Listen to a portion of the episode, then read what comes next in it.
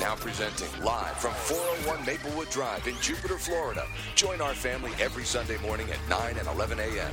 Today's message brought to you by Pastor Melissa Pierce.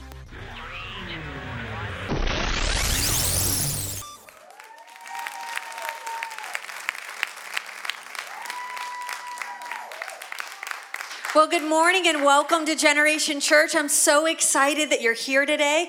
We're going to have a great day. I'm Melissa Pierce. I'm the wife of Pastor Ben, and Pastor Ben is actually out of town this weekend. If you're friends with him on Facebook, you've seen the crazy Navy SEAL training thing that he's doing. He's having a lot of fun, and I'm so happy for him. I'm so happy that he had the opportunity to go. He was invited by someone, and he was only able to go by chance because someone had dropped out of a group of four. So it is a true blessing to him to be there. I'm really glad he got to go because every weekend I sit on the front row and I sit through three services and being subjected to him telling stories about me. And without my consent, I'm like, you didn't practice that. Where did that come from? Okay. So this is my chance. This is my opportunity. It's payback time. Okay. In the house today. If I could tell you one thing about Pastor Ben, truly, it is that he does his best by you. He does his best by you. In the past 6 years that he's been leading this church, I've watched him do his best by you. Whether he's working on a build out, whether he's preparing his message, he does right by you. He's not perfect, but he does his best. And I just want to let you know that about the pastor and the leader of this church. You know, I live with him, and he didn't pay me to say this. He didn't give me like $100 and say, here you go, you know, say something nice about me this weekend. As you know, we have written a devotional called 40 Days with Jesus. The family here has written this devotional, people who serve here, people who lead here. And it has been life-changing. Give me a little whoop-whoop if you're doing 40 Days with Jesus. Yeah. If you have not purchased a copy, I encourage you today, go out to the lobby after the service. Pick up a copy. They're only $5, and we are barely a third of the way through. So you don't have to feel like, oh, I missed it or whatever. Grab a copy. If you've already purchased a copy, grab some for your friends. What a great, inexpensive way to bless someone with God's word and say, hey, this was written by my church. All right, so I was thankful to contribute on day 10. On day 10, I wrote an entry on heart motives, and it's really based all around Jesus' Sermon on the Mount in Matthew 5, 6, and 7. In that passage of Scripture, it is Jesus' very first public recorded sermon, and the idea behind all of it is this, that our relationship with God is no longer based on a law. It's no longer based on an external set of rules and regulations. Our relationship with God is based on our hearts. And all throughout that passage of Scripture, Matthew 5, 6, and 7, Jesus constantly references our inside, the inside of us. And I think it's amazing that our relationship with God isn't based on anything else that anybody else can see. I'm so thankful for this passage of Scripture. It has changed my life. It's been such a guiding point for me. So again, this is Jesus' opener. Matthew chapter 5, verses 1 through 11 is what we're going to focus on today. This is the opener for Jesus, okay? So this is the first time that he's ever sat down and said, I'm going to deliver a message to the people of God, to people, anybody who will listen. And he doesn't open up with like, hey, my name is Jesus. Thanks for coming today. Really appreciate it. Just want to, go through a couple of things for you. He doesn't even set it up. He opens his message. He opens his ministry with one word. The very first word is blessed. Blessed are the poor in spirit. If you have your Bible, turn to Matthew chapter 5, and we'll read through it together. Verse 1, and seeing the multitudes, he went up on a mountain, and when he was seated, his disciples came to him. Then he opened his mouth and taught them, saying, blessed are the poor in spirit, for theirs is the kingdom of heaven. Blessed are those who mourn, for they shall be comforted. Blessed are the meek, for they shall inherit the earth. Blessed are those who hunger and thirst for righteousness, for they shall be filled. Blessed are the merciful, for they shall obtain mercy. Blessed are the pure in heart, for they shall see God. Blessed are the peacemakers, for they shall be called sons of God. Blessed are those who are persecuted for righteousness' sake, for theirs is the kingdom of heaven. 8 statements. Jesus makes 8 statements that are repetitive in nature that mirror one another pretty much. It's just different fill in the blanks at the end. Blessed are the blank, blessed are the blank, blessed are the blank. And it's so interesting that Jesus opens up this way because he starts out with this word blessed that is not to be discounted, by the way, as an outdated Christianese word that no one's really sure what it means anyway. The word blessed means every word for happy that you can think of. Internal satisfaction, contentment, joy, peace on the inside, happiness. That's what that word blessed means. Blessed. And Jesus opens up his ministry with a word about happiness, saying, happy are the blank. Why? I think Jesus knew that the human condition would always be searching for something to soothe them on the inside. Jesus knew that we need soul medication, we need happiness, we need peace, we need joy, we need this, and we're constantly doing whatever we can do to fix what ails us. He said, blessed, happy, deeply satisfied from the inside are the people whose behaviors agree with my teaching and originate from their heart. Every single one of us have been in a place where we have been so discontent. Last summer, Ben and I were on a trip. We were going to a function for pastors.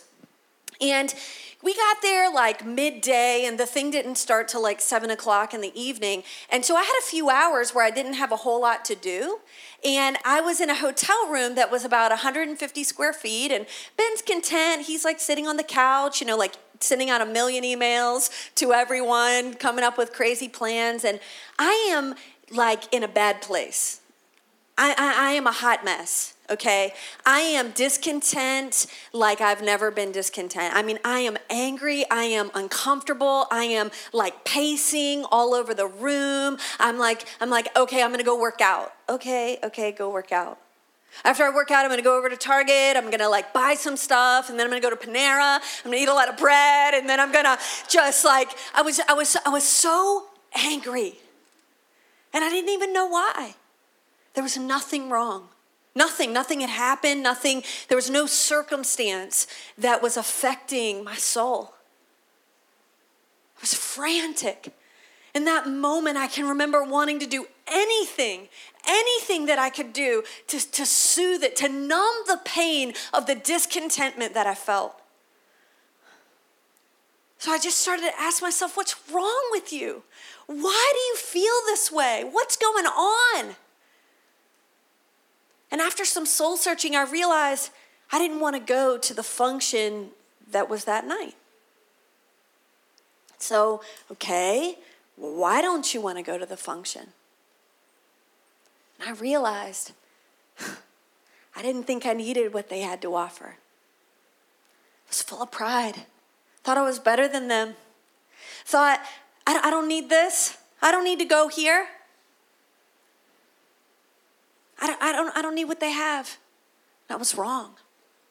See, the misery that I was experiencing was so much greater. It was so overwhelming that I couldn't even see the pride in my own heart. The pride was disguised by the misery. See, the issues of our heart create an exponential result of the feelings and the state that we're in. That's why Jesus said, blessed are the blank. Because he said your state is directly tied to the issues of your heart. And it creates an exponential result. So if my misery can be an exponential result of my pride, then what if I did what Jesus told me? What would be the exponential blessing that he has for me? See, the good news is this. In Matthew chapter 5, verses 1 through 10, Jesus taught us that better hearts equal better lives. Not that better hearts equal better circumstances, not that better hearts equal better jobs, not that better hearts equal better situations, amen, that better hearts equal better lives. In Matthew chapter 5, verse 3, Jesus says, "Blessed are the poor in spirit, for theirs is the kingdom of heaven." What does poor in spirit even mean? Okay, we had to define blessed. Let's define poor in spirit now. I didn't know. Does it mean poor? Does it mean like a loser? Like what does it mean? I do not know. Poor in spirit means this. I recognize my total need for God and my dependence on him. I cannot do it without him. I cannot do this life without him. That's the starting point. Blessed are those happy, satisfied, just deeply settled on the inside, are those who recognize their need for God. Jesus says in Matthew chapter 5, verse 5, he says, "Blessed are the meek, for they shall inherit the earth." He's saying, blessed are the humble, blessed are the people who are willing to demonstrate humility toward others. Why? Because I get it all from God anyway. I can't do it on my own anyway. When we're humble, when we bring ourselves low, when we submit ourselves to God and others, we don't lose what we've got. It doesn't lessen anything that I have. It just gives me, I show my need for God and I show my need for others. I get to keep my job. I get to keep my life. I don't have to lose those things. It's a state of myself on the inside. It's a place on the inside where I'm seated, I'm sitting down. Jesus says in Matthew chapter 5:7, "Blessed are the merciful, for they shall obtain mercy." Jesus is saying, you are happier when you forgive. When you're not keeping a record of wrong, of the people who have done something to you, you're happier. It's better for you. Believe me. But what's the reality for many of us? And I'll just say me today, okay? What's the reality for me? Matthew chapter 5:3, Jesus says, "Blessed are the poor in spirit." I say, yeah, you know, we're working on this and I'm trusting God. But sometimes I'm full of fear. I say I'm trusting God on the outside. I'm doing all the right things on the outside. But on the inside, I'm making my own plans. I'm trying to find my own way. I'm trying to scrape it together. I'm trying to find a way. Because what if? The reality for me sometimes, blessed are the meek. The humble? Oh, I'm humble on the outside. Oh, yes, no, you go ahead, you. But in the inside, I'm like, I can't believe that. They should have asked me. Why didn't they should have, if they had just asked me, okay? That's the reality for me. Matthew 5:7, "Blessed are the merciful, the forgiving." We forgive on the upfront, like in the store, when people bump into me, I'm like, oh, it's okay. Or whatever. I'm like, somebody does something to you in life. We're like, it's okay, no big deal. Okay, no big deal, it's fine, no big deal. NBD, no big deal, okay? It's all right, don't worry, it's all good. But on the inside, I'm angry. I remember, I didn't forget, I know. That's the reality for many of us. And Jesus is calling us to flip it around. He's calling us to flip it around and to be humble from the inside first, before we're ever humble on the outside, to be forgiving on the inside first, to be dependent on him on the inside first. There's an implied truth in the 8 statements that Jesus makes. And it is this. See, I didn't start off humble, right? I didn't start off that way. I didn't start off forgiving, right? But it doesn't mean I can't finish that way. And the difference maker for us, the where we can go from point A to point B, where we can change, where we can receive the blessing that he has for us, It's through obedience. The concept of obedience is lost on most people 18 and over, okay? That's not for us. That's for people from 0 to 18 years old. They have to obey their parents. You know, for us, okay, I'll obey the speed limit. I'll obey the law. I'll obey those things. But other people? No. Obey you? Like, what does that even mean? Obedience is a willingness to adjust. And it is the evidence of his lordship in our life. It is the evidence. It is the way we demonstrate that we believe that he has authority in our life. Obedience is hard, but it's necessary, and it's worth it. It's worth it. You might say, okay, Melissa, well, this is good, okay, right? I'm gonna try this, but what do I do? How do I do this?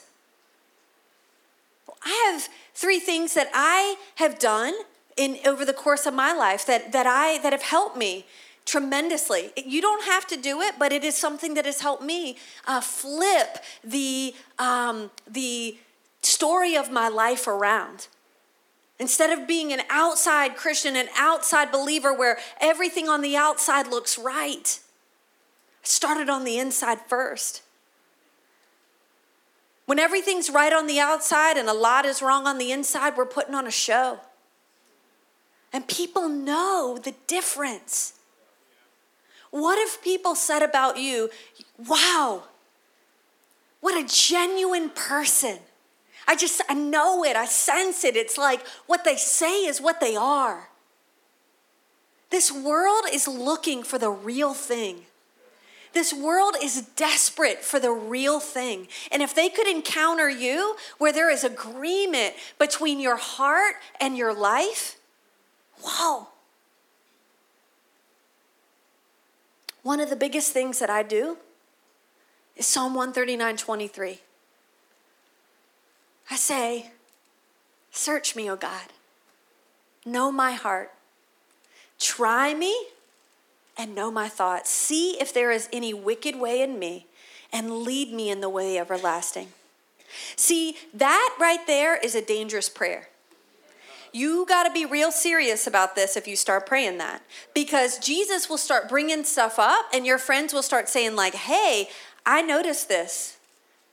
And you're like, no, nope, that's not me. But you just prayed, search me, God. This is what it sounds like for me. I'm just going to let you into my life. God, search me to the furthest corners of my heart. Don't let any part of me on the inside be hidden from you. I give you all access, all access. Show me, help me. Let me see clearly, God. That's what I pray. And he does. Ben's like, you need to work on this. And I'm like, thank you, God. You're searching me. You're searching me.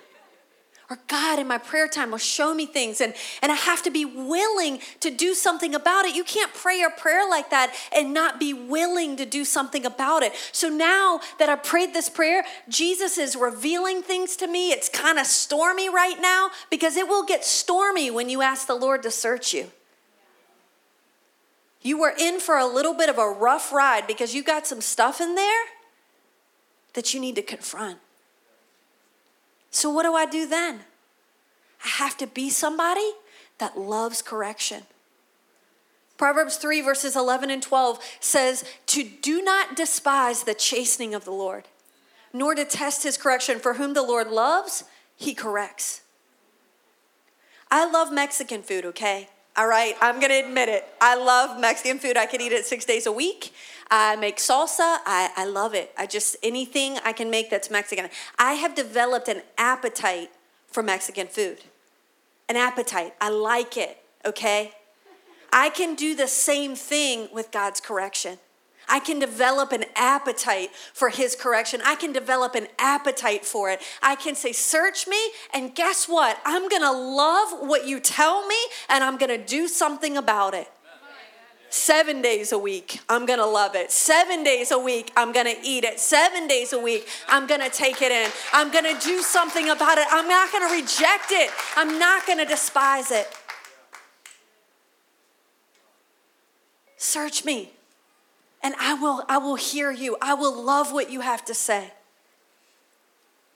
The last thing that I try to do is embrace contentment. The Bible says in 1 Timothy 6:6, it says, now godliness with contentment is great gain. And contentment is great gain. See, everything in your life may not be what you want it to be. It may not be where you want it to be. You might feel like, I should be further along in life now. I shouldn't have done that. I made this mistake. Why did I do that? But no matter where you are in your life, you can embrace contentment. You can choose it. See, the blessing that Jesus talks about way back in Matthew chapter 5, blessed are the blank. That is something you receive. Contentment is something you can choose. Last summer when I was having my fit and I was just so upset and could not figure out what was wrong with me and went through the journey of realizing where my own heart was, I decided I'm going to be content. I'm not going to be in this place. I am going to choose contentment. And you know something that I learned in that moment, in that time, in that hotel room where I was just so desperate, so overwhelmed by just angst. I learned that contentment is like 20/20 vision for the present. It's not in the Bible, okay? Everybody always says this world will tell you that hindsight, it's 20/20. We have the ability as humans only to look backwards to see clearly. But when we embrace contentment, godliness with contentment is great gain. That is in the Bible. That when I take that on, when I say heart, you're going to line up with what he says. And you're going to be content in this moment. All of a sudden, you can see clearly. I can see the reality of my situation. Nothing was wrong with me that day. I could breathe. Ben was breathing. Everything was all right. Everything was going to be all right.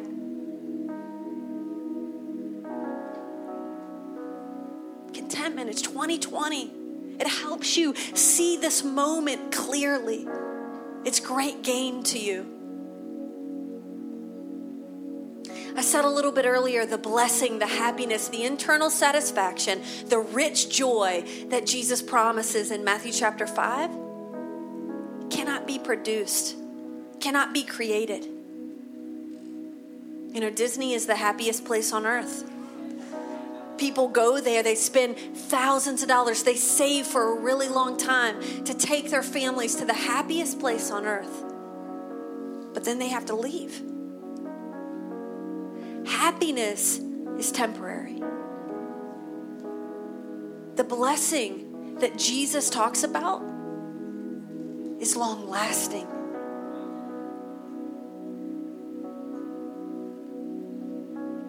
If you would, close your eyes. You might be here today and you say, Melissa, you know, that's me. I heard myself in that message and I want to make some changes. I want to do something different. I want to start over in my relationship with God. I didn't even know some of those things. You know the blessing that comes when our hearts are in obedience and agreement with God, with Jesus' teaching, you get to be yourself. You don't have two people going on anymore. You never have to worry if your face is registering the angry feelings that you have. It's liberating. It's freeing. If that's you today, I want to pray for you. I want you to begin a journey where you start with your heart. If that's you, would you just slip up your hand and let me know that it's you so I can pray for you?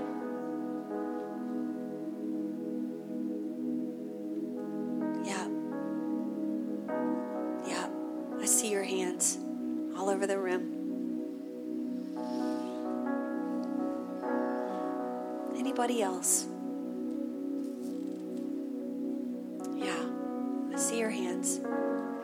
Father, I just pray for every person in this room that would say, it's me. It's me. At times my misery has overwhelmed me and I can't even see myself clearly. I can't even see my own issues. Father, I pray for us that we would be people that would do what you say, that would give you access to our hearts, that we would allow you to search us, that we would love your correction, God, and be people of contentment. I ask that you would empower these people, that you would give them wisdom, that truth would reign in their hearts, God. I thank you for the Holy Spirit that is the great truth teller, that is the one that leads us and guides us into truth. I thank you that you're doing what you're here to do, Holy Spirit. If you're here today and you say, that all sounds good to me, but I've never taken the first step to make Jesus Christ the Lord of my life, I want to pray with you. This congregation wants to pray with you. I can tell you that the internal satisfaction that comes from following and serving Jesus is incredible. It's so fulfilling. It's like nothing I've ever experienced. And there's nothing on this earth that compares to it. If that's you, would you just let me know by putting your hand over your heart? This congregation wants to pray with you. Thank you.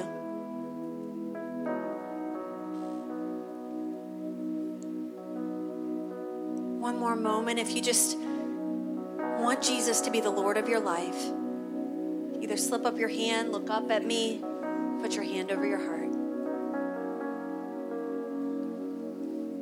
I see your hand.